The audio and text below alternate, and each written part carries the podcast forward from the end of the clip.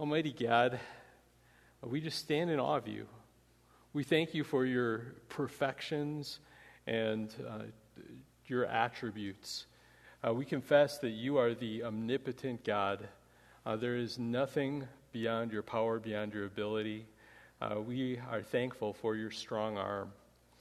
We are thankful that you are there to uphold us, that you are there to, to guide us, uh, that you are there to um, direct our lives and the world around us, Lord. And although we do live in the midst of so much uh, that is hard, so much suffering, and so much in this world that is, is not right according to your moral will, Lord God, uh, we are thankful that we can know and trust that you have a plan through this all, and that you will work in and through uh, even suffering and even the hard times, and you will redeem uh, these situations and use them for your glory, which is also our good for those of us that treasure in you and find your glory as our good. Help us to do that and help us to trust you and to believe your word. In Christ's name we pray these things. Amen. Charles Spurgeon wrote, that's, that's how you get Nick's attention. That's how he just started by saying Charles Spurgeon. So, Charles Spurgeon wrote, great quote I believe that every particle of dust that dances in the sunbeam does not move an atom more or less than God wishes. That every particle of spray that dashes against the steamboat has its orbit as well as the sun in the heavens. That the chaff from the hand of the winnower is steered as the stars in their courses and that the creeping of an aphid over a rosebud is as much fixed as the march of the devastating pestilence, and the fall of the sere leaves from the poplar is as fully ordained as the tumbling of an avalanche. He who believes in God must believe this truth. So, Spurgeon uh, the great preacher, definitely had a high view of God's sovereignty. And this is what I believe we believe that Scripture does teach. We want to wrap our minds around this and also think of it in the, the correct way and to try and uh, put this together with other things that the Bible teaches as well. So, as we've been going through this series, uh, we've been trying to uh, give you some building blocks of statements. Because I think if we think of these in the right order, and uh, we have one that adds on to another, uh, it, it helps us to make sense of each of these. So we started with what I think is the most important. Before we even get into the idea of God being sovereign and human responsibility, for us to remember that God's glorification is the ultimate purpose for everything. That it, it just is. That God created us for His glory the world does not revolve around us, it revolves around God. It ought to. And for God to be glorified is the best thing because it is appropriate for God, and it is also the best thing for us because He is the greatest treasure. And the more that we and other people see how great He is, we are going to find our joy in Him. And as we do that, we get the, the good, we get the joy that is from that, and that gives Him the glory. It's the, the most beautiful, perfect uh, system there is. And if it wasn't for sin uh, gumming up the works of that, uh, we would just have nothing but, but glorifying God and us receiving the joy forever. And that's how it was before the, the fall. That's how we believe it will be in eternity. But right now, that system has gone haywire because we don't see God the way we ought to. We don't trust Him the way that we ought to. We don't give Him the glory that we ought to. We find our joy in idols and other things. But that's why we, as worshipers of the triune God, uh, we, we come here and we try to reset our minds to, to worship God for who He is. So, again, this is foundational because if you start thinking about suffering, you start thinking about the problems in life. I read a lot of books on this issue, and I was just even listening to a, a podcast with some people talking about this this week. I'll talk about that in a little bit. And at the core, you have to say, what are you starting with with your, with your, what's your first presupposition? And for many, it seems like they think this world is about us. It's about eliminating anything that's unpleasant to us. And instead, if we recognize that God's glory is the ultimate purpose, then even if there is ordained suffering, like we saw this morning, even if uh, Jesus tells his apostles they're going to be persecuted, they're going to suffer, if, they, if you honestly believe it is worth it for his name's sake, then we are willing to go through this with a much different attitude. So that's the first thing. That is just the, the bedrock of all of this. The next two things we're looking at, and this is where we're at today, is number two, the Bible teaches that God is completely sovereign over all things. So this this issue of divine sovereignty. God is in control, the way that uh, Spurgeon described it. Uh, we don't mean just even the way that like a, a king is sovereign over his land, uh, because he may have uh, in one sense, you know, power over his land, but he can't really control. But we're saying God is able to orchestrate everything. Uh, just the, every snowflake that falls is going to fall according to the way that he or has preordained that it falls. Every little detail. You can't say it's just the big picture because so much of life is determined by, by the small things as well that make a huge difference. And we're going to see some of that. But at the same time, we also want to acknowledge, and next message that, that I do, we're going to be getting into this human responsibility. So, at the same time, parallel to this is that the Bible teaches that human beings are responsible for their choices. That we make decisions that they come from our hearts, and because of that, if because it's what we genuinely want to do, we are held accountable for that, and we ought to be. I mean, if it's a decision that you actually wanted to make, then yeah, you should be held accountable uh, for, for that choice. And our decisions really are. Sometimes we have to weigh uh, between one and another, and there's consequences when we think it's not really free. Um, but even in the morning, you know, when you have, you have a choice to get up and go to work. Uh, you could say, well, no, I have to get to work. Well, you could decide not to, and you just take the consequences of that.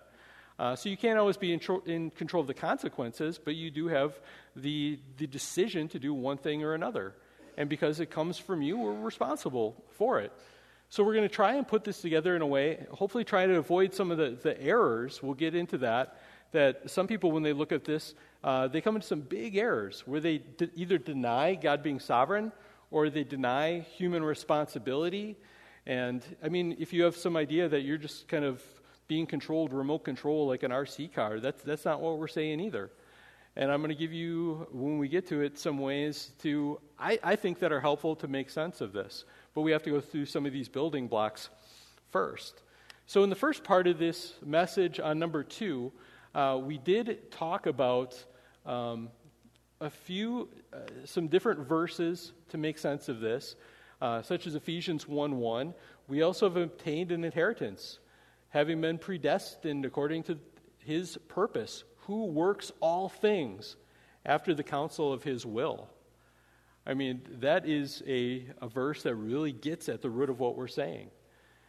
Some bullet points here to clarify. We're saying that God has foreordained everything that comes to pass, that down to the smallest detail, absolutely everything is part of God's ultimate plan. Now, I'm not just saying that because there was a Spurgeon quote or because uh, philosophically I think this.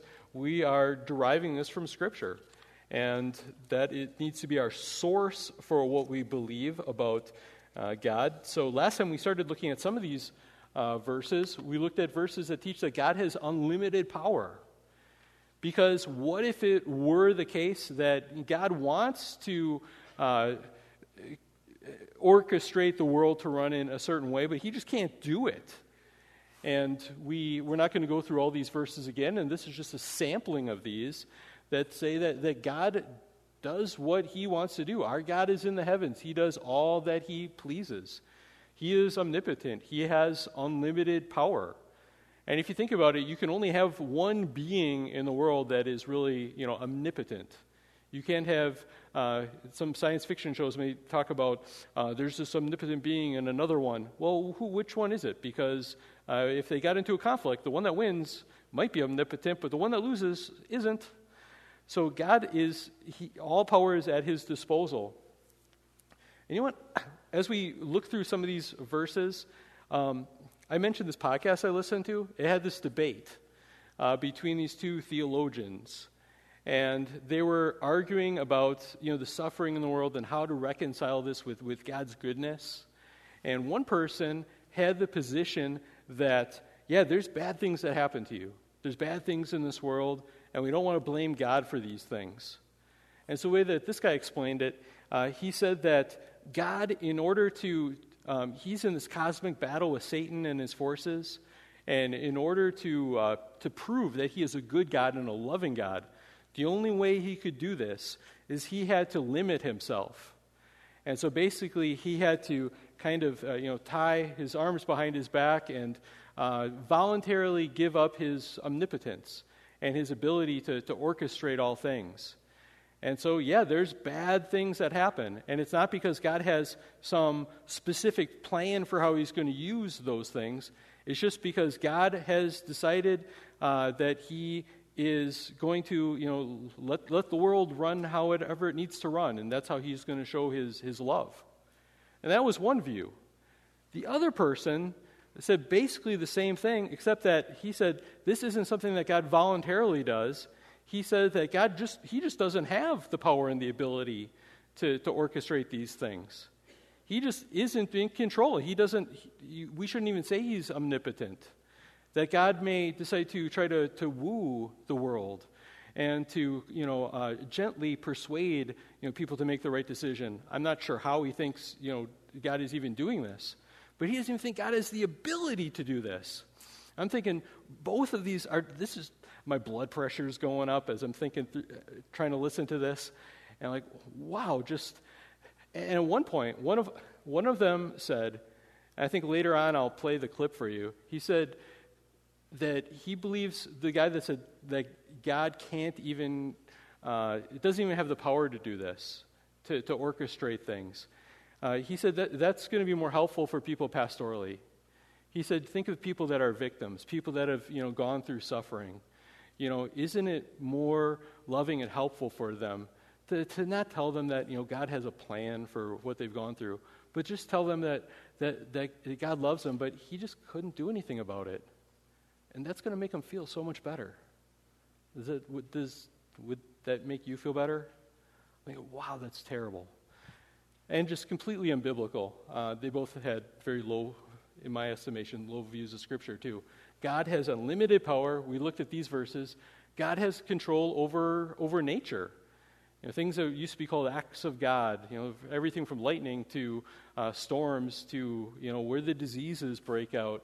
Uh, so much of this that this is, uh, God is able to superintend all of these things. And yep, there are weather patterns. We get that. We know there's physical things, but somehow still God is over all of this. Whether it's sunshine or whether it's uh, the, the, the lightning storms. So that was our second point last time. The last one God has control over the nations.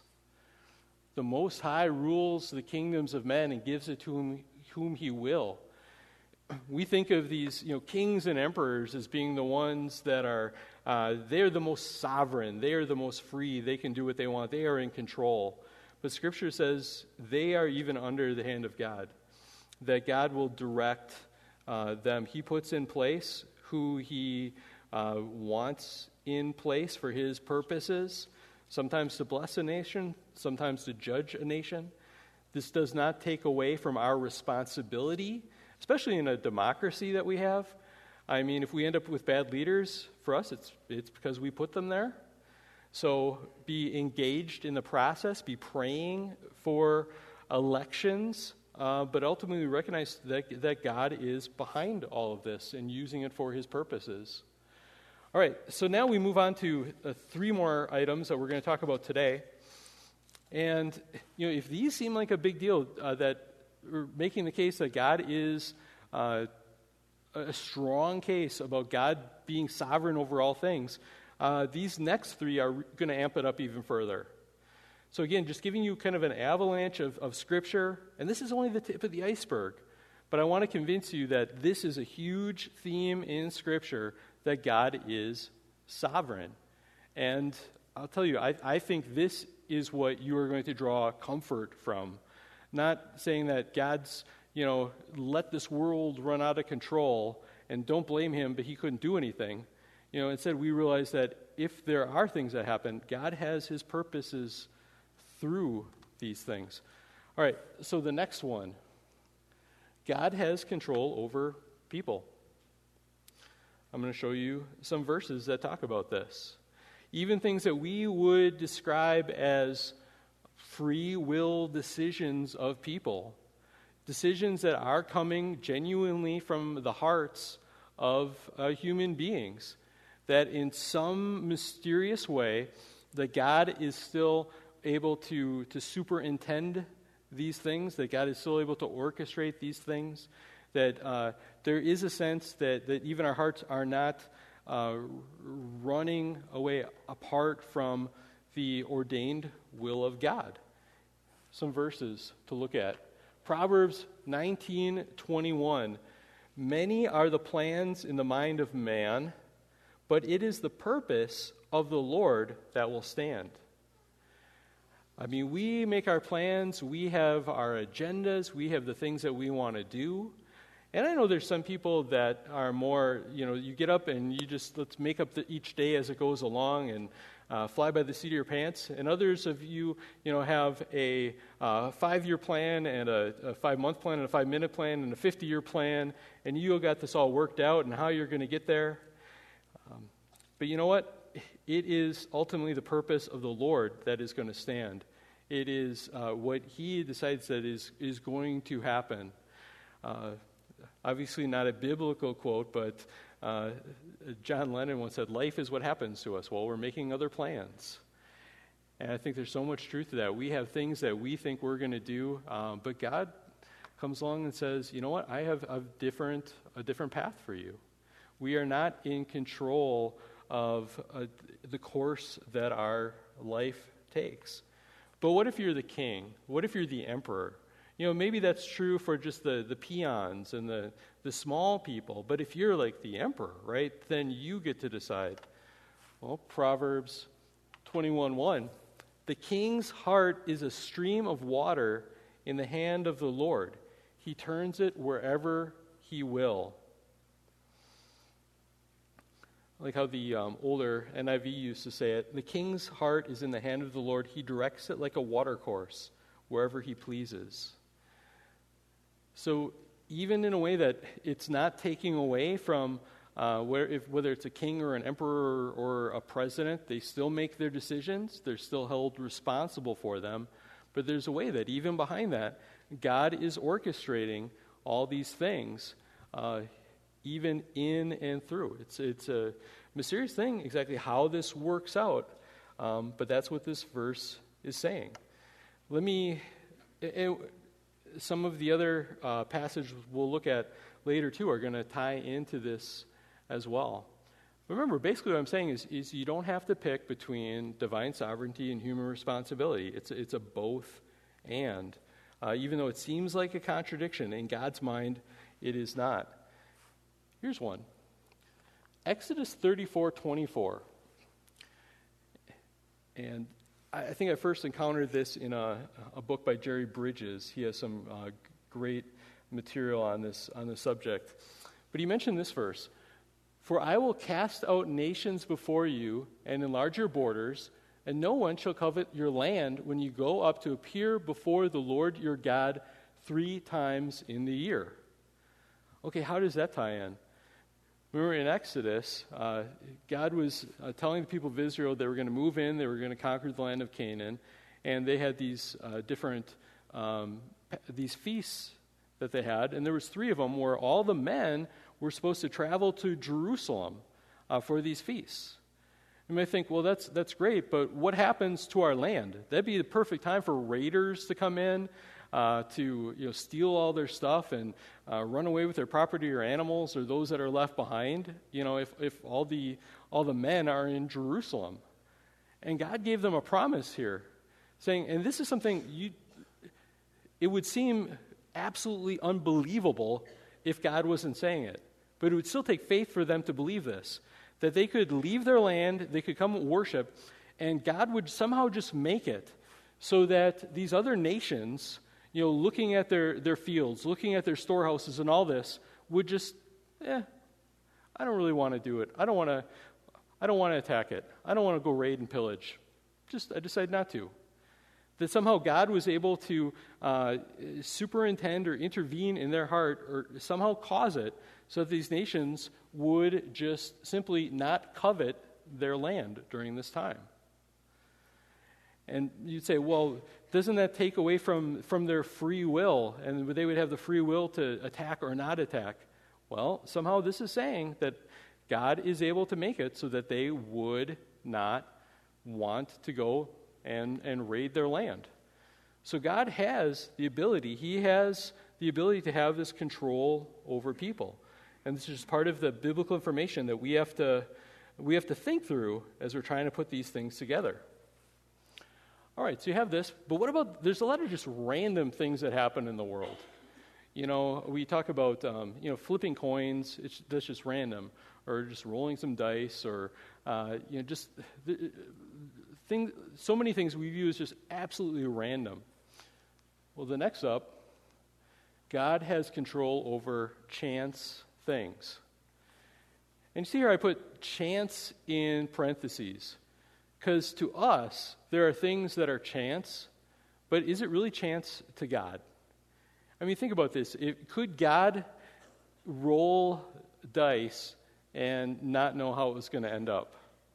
I mean, if He was going to do it, well, if you knew all the physics that were involved, I mean, to us, it seems random because, you know, we throw it and we can't really control is it going to land on a six or a five? But if you knew all the factors, if you knew how you're holding it, uh, you knew, you know, which number was facing what direction. You knew the airflow. You knew the uh, gravitational forces and every little, you know, particle of dust that was going to hit it. And you knew exactly how you were going to throw it. You theoretically you could know exactly how it's going to land. I mean, there's you know big picture things that we know that we can uh, you know direct when we throw a ball. You can try and get it somewhere, but you know we don't sometimes have the you know the muscle control to get it exactly how we want, or the wind may take it. But God would know all these things. So there's certain things where God just um, you know He would know just down to the minutia uh, exactly how these things would work out. And not just for us, uh, not, not just for him doing this, but even when we do these things. That to us it looks like chance, but to, to God it really it isn't. Let me give you two great verses that talk about this. The lot is cast into the lap, but its every decision is from the Lord. There were times when they would make decisions by casting lots. And sometimes we think, well, that's kind of a bad way to make decisions. It, it, was kind of the equivalent of, you know, throwing dice or picking, you know, the short straw or something like that.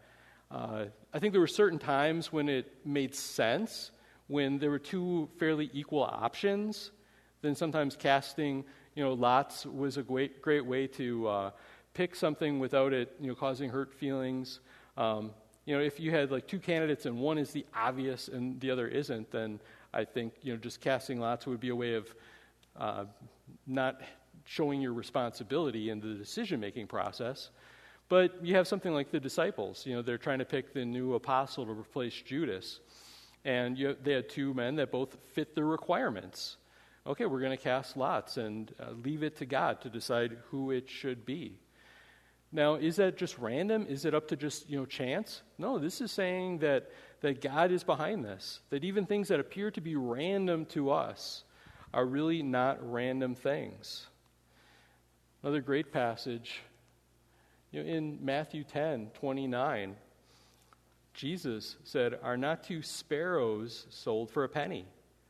And now one of them will fall to the ground apart from your Father. And this is such a comforting passage. Think of all the things that could go wrong with us.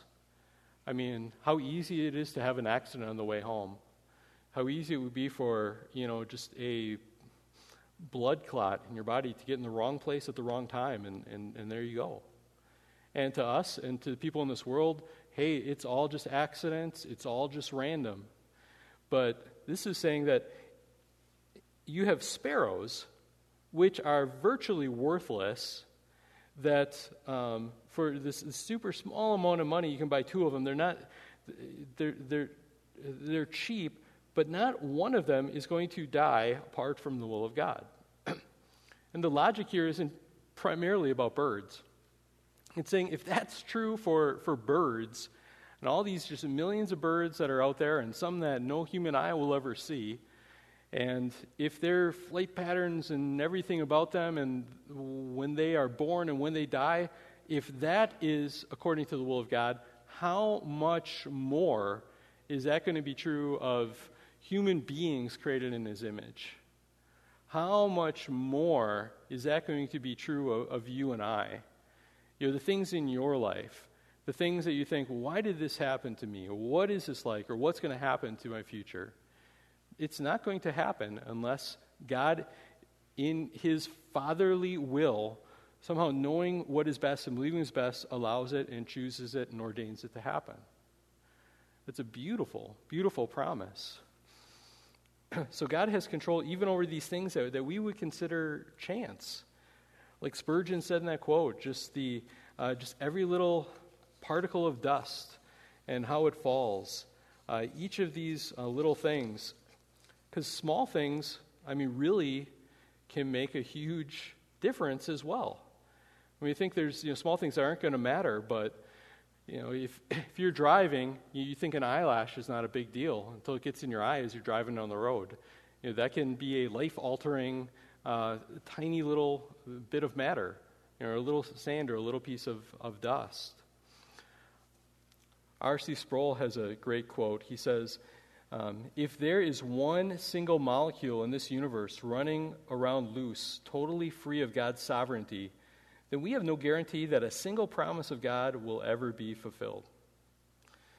And some have said, oh, that seems really, that seems extreme. I mean, why couldn't there be some molecule that uh, is out there that is just doing its own thing? Well, first I'd have to ask, how is this molecule doing its own thing? Who's deciding what this molecule is doing if it's not God? Who's, who created it? Who set it into motion? Um, but everything interacts with everything else, at least a little bit. And there's an old saying that goes, uh, for the lack of a nail, this is talking about uh, horseshoes and horses. For the lack of a nail, the shoe was lost. For the lack of a shoe, the horse was lost. For the lack of a horse, the rider was lost. For the lack of a rider, the battle was lost. And for the lack of a battle, the kingdom was lost. And all for the want of a horseshoe nail the small things that could change, like just the trajectory of everything else. Uh, the, the first message in the series, I talked about how I met Hope, you know, because somebody released a mouse into the, uh, uh, the auditorium at Moody Bible Institute during, during a movie event. And this mouse made its way on stage, and I, I found it and uh, picked it up. And uh, Hope said to me, Can I see your mouse? And that's how we met. What a, what a random, ridiculous thing. But I think it blows my mind to think of all the different things that could have been different. You know, somebody just, you know, crosses their leg, and so the mouse, you know, goes this way instead of going that way, and we never meet, and our children are never born. Um, it's. they exist because a mouse was in the right place at the right time. I think ordained by God to be there. And it just amazes me. I think only God could work all of these things together when I was doing my um, doctoral dissertation on the providence of God, I came up this uh, this quote by Alexander uh, Carson in his book, The History of Providence. I, I love this, and I included it um, in the the dedication page, uh, uh dedicating it to uh, my wife and kids. But he has this quote. It says, "Husbands and wives may be born for each other as much as Eve was formed for Adam." while their marriage depends on the most trifling accident. That, from our perspective, and I bet some of you have your stories too, you know, just how these crazy things that happened and led to you meeting each other, that led to you, uh, you know, getting married, uh, just because somebody had it in their mind to uh, invite someone over, or you met at just the right time, and all these things that, from our perspective, just seem like accidents. And nope, in God's mind, this was this is foreordained. This is part of His great plan, this great orchestral plan of, of life that He's bringing together. So I believe, I firmly believe God has control even over the things that we would call chance. Um, there really are no, no chance things. And finally, this is one that can be hard for people, but God has control over, well, say evil. And we could include in this disasters, suffering, judgment. This morning we talked about the fall of Jerusalem in 70 AD. God was sovereign over that, even all the evil that happened. And yep, it was caused uh, directly by the Romans. They came and they did this, and they're responsible for it. But it was also part of this big story that, that God was putting together. together. So it does include also not just natural evil, tornadoes and earthquakes and uh, viruses, but even there's a sense the moral evil of people in a way. But you have to think about it in the right way. So, a few things to consider with this. We won't read all of this, but just remember Genesis 3. Part of the reason, well, ultimately, the reason that we have uh, so much dysfunction and evil and disaster in this world is because we broke this world.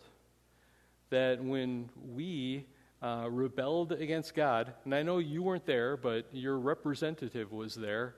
Uh, his name was Adam, and when he, acting on our behalf, rebelled against God, hey, humanity, we broke this world. We knocked it off kilter. And because of this, uh, the, we live in a cursed world. And that is why there is disease. That's why there is dysfunction. That's why there's death. That's why we have to deal with these things. The world is not the way it originally was when God created it good. Something has happened to it.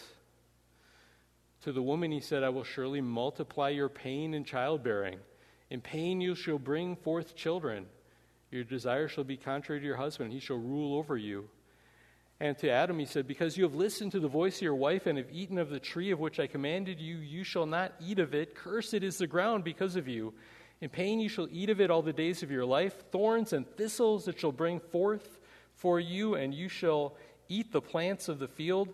By the sweat of your face you shall eat bread, till you return to the ground. For out of it you were taken, for you are dust, and to dust you shall return. You are going to die.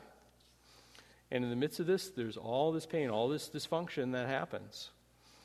Um, I might have told you this once when uh, we were in the hospital, when Hope was uh, pregnant with Eric. She was uh, in the old uh, Butterworth Hospital, and they had her walking loops to kind of speed things, you know, along, get it going. And she was in quite a bit of uh, quite a bit of pain. And at one point, um, I, I just said to her, you know, this is because of the curse and then she slugged me.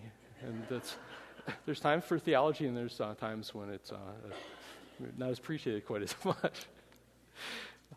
But there's the truth. We live in a, a sin uh, cursed world. There's some other verses in Scripture, and some of these people don't like. And I'll have, I'll have to warn you, some of these you're going to say, I wish this verse wasn't in Scripture. I don't like this verse. But I think we need to deal with this. And I think we, it's gonna, these are going to help us to realize that, okay, God is all powerful even over these things. Lamentations 3 37 38. Who has spoken and it come to pass unless the Lord has commanded it? Is it not from the mouth of the Most High that good and bad come? Lamentations was written by Jeremiah after the uh, destruction by the Babylonians of, of Jerusalem. And just the, again, we talked this morning about you know, the, uh, was destroyed by, by Titus in AD 70, uh, but you know, five, six hundred years before that, uh, was destroyed. Just awful, awful, terrible. And this is saying that these things cannot happen if it's not foreordained by God. Uh, that the mouth of the Most High, that both good and bad come. Okay, now what does this mean? Good and bad. There are other translations. Um, the NIV says calamities, okay, disasters. The NASB, uh, good and ill. The New King James, uh, woe. The King James says evil. From the mouth of the Most High God, that both good and evil come. And if you're saying, well, what is, what is the Hebrew word? Do you, can this help us get out of it? It's the word ra, which is basically the word for, it means all those things calamities, woe, evil. So it's a heavy thing to keep in account. Now, we're going to say some things in a little bit because the way that God orchestrates and is behind evil is different than the way that He is behind good. Okay, it's not the same. Okay, we're going to come back to that in a second. But we need to let the gravity of these verses kind of hit us. Because otherwise we think, well, he's behind the good things, but there's this other stuff that, that's off doing its own thing. God's fighting it, uh, but he's, it, it's out of God's control. Isaiah 45 7 I form light and create darkness. I make well being and create calamity. I am the Lord who does all these things. And here the ESV translates the word as, as uh, calamity. It's the same word, it's the same word ra that's translated as bad or ill or woe or even evil in Lamentations.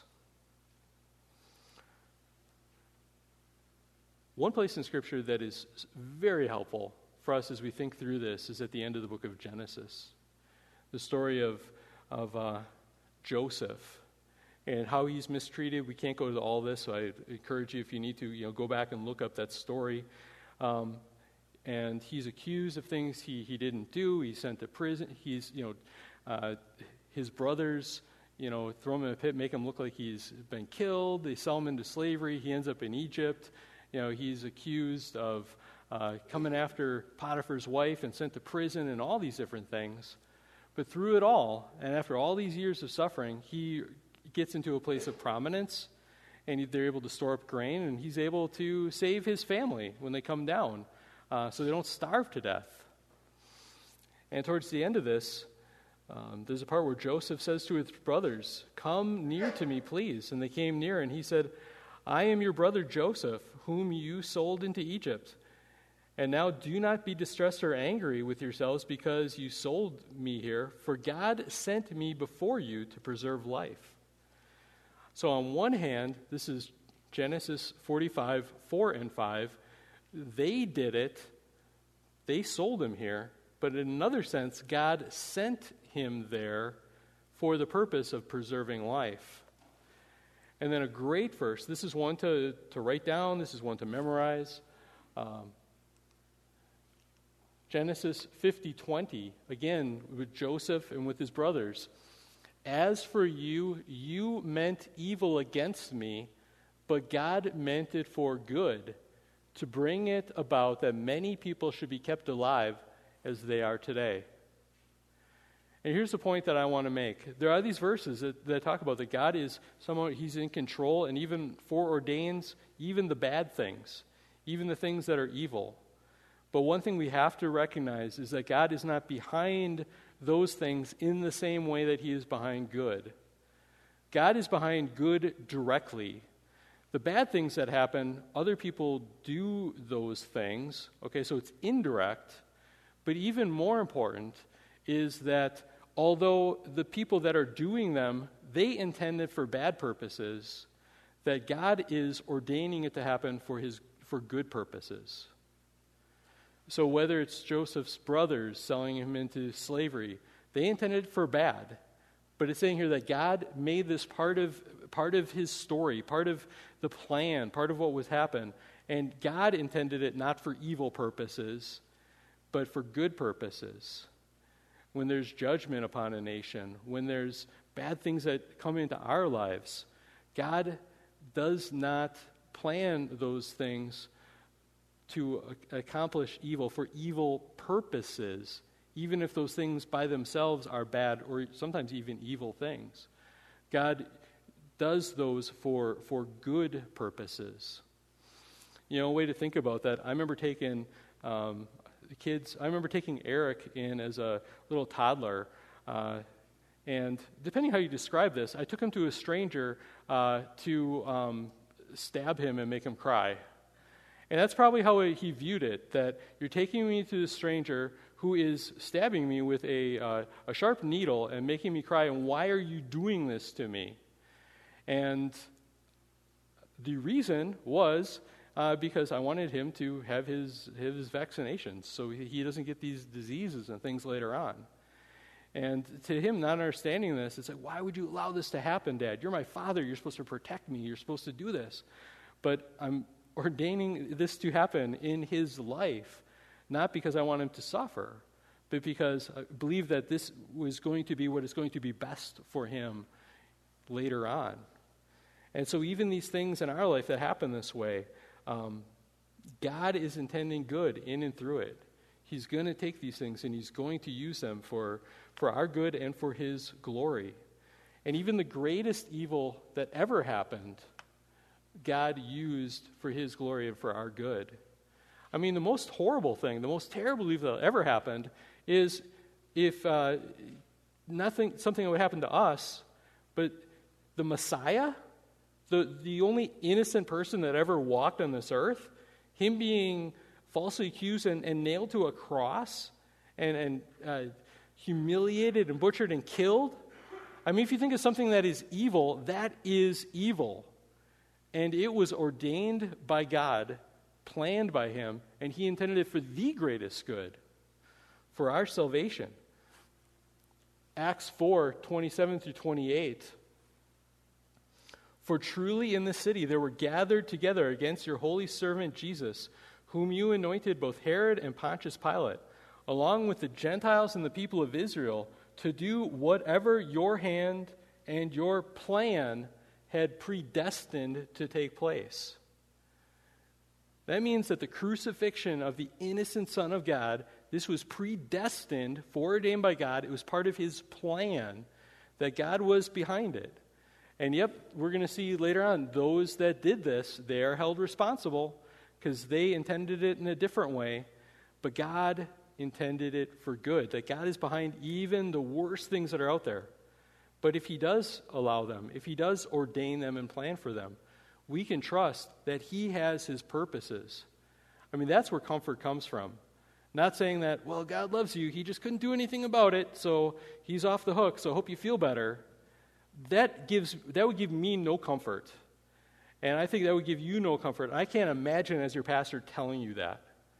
But I will tell you that when the hardships come into your life, when the tough things happen, that it is only allowed to happen because God has a purpose that makes it worth it.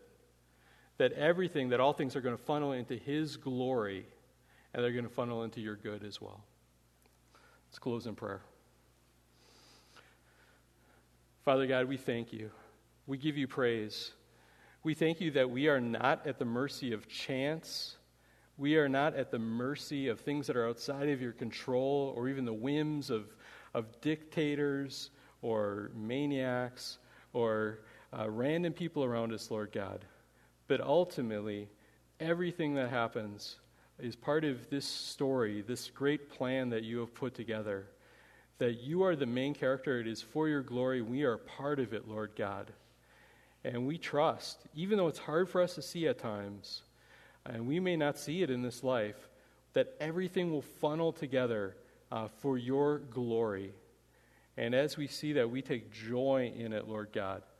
And we trust that you will use these things, not just in this life, but in the life to come, so that you will be magnified and our hearts filled with joy. And therefore, every sacrifice that we make is worth it, Lord God, because you are worth it. Lord, help us to believe you. Help us to trust in you. Lord, you are sovereign and you are good all the time. In Jesus Christ's name we pray these things. Amen.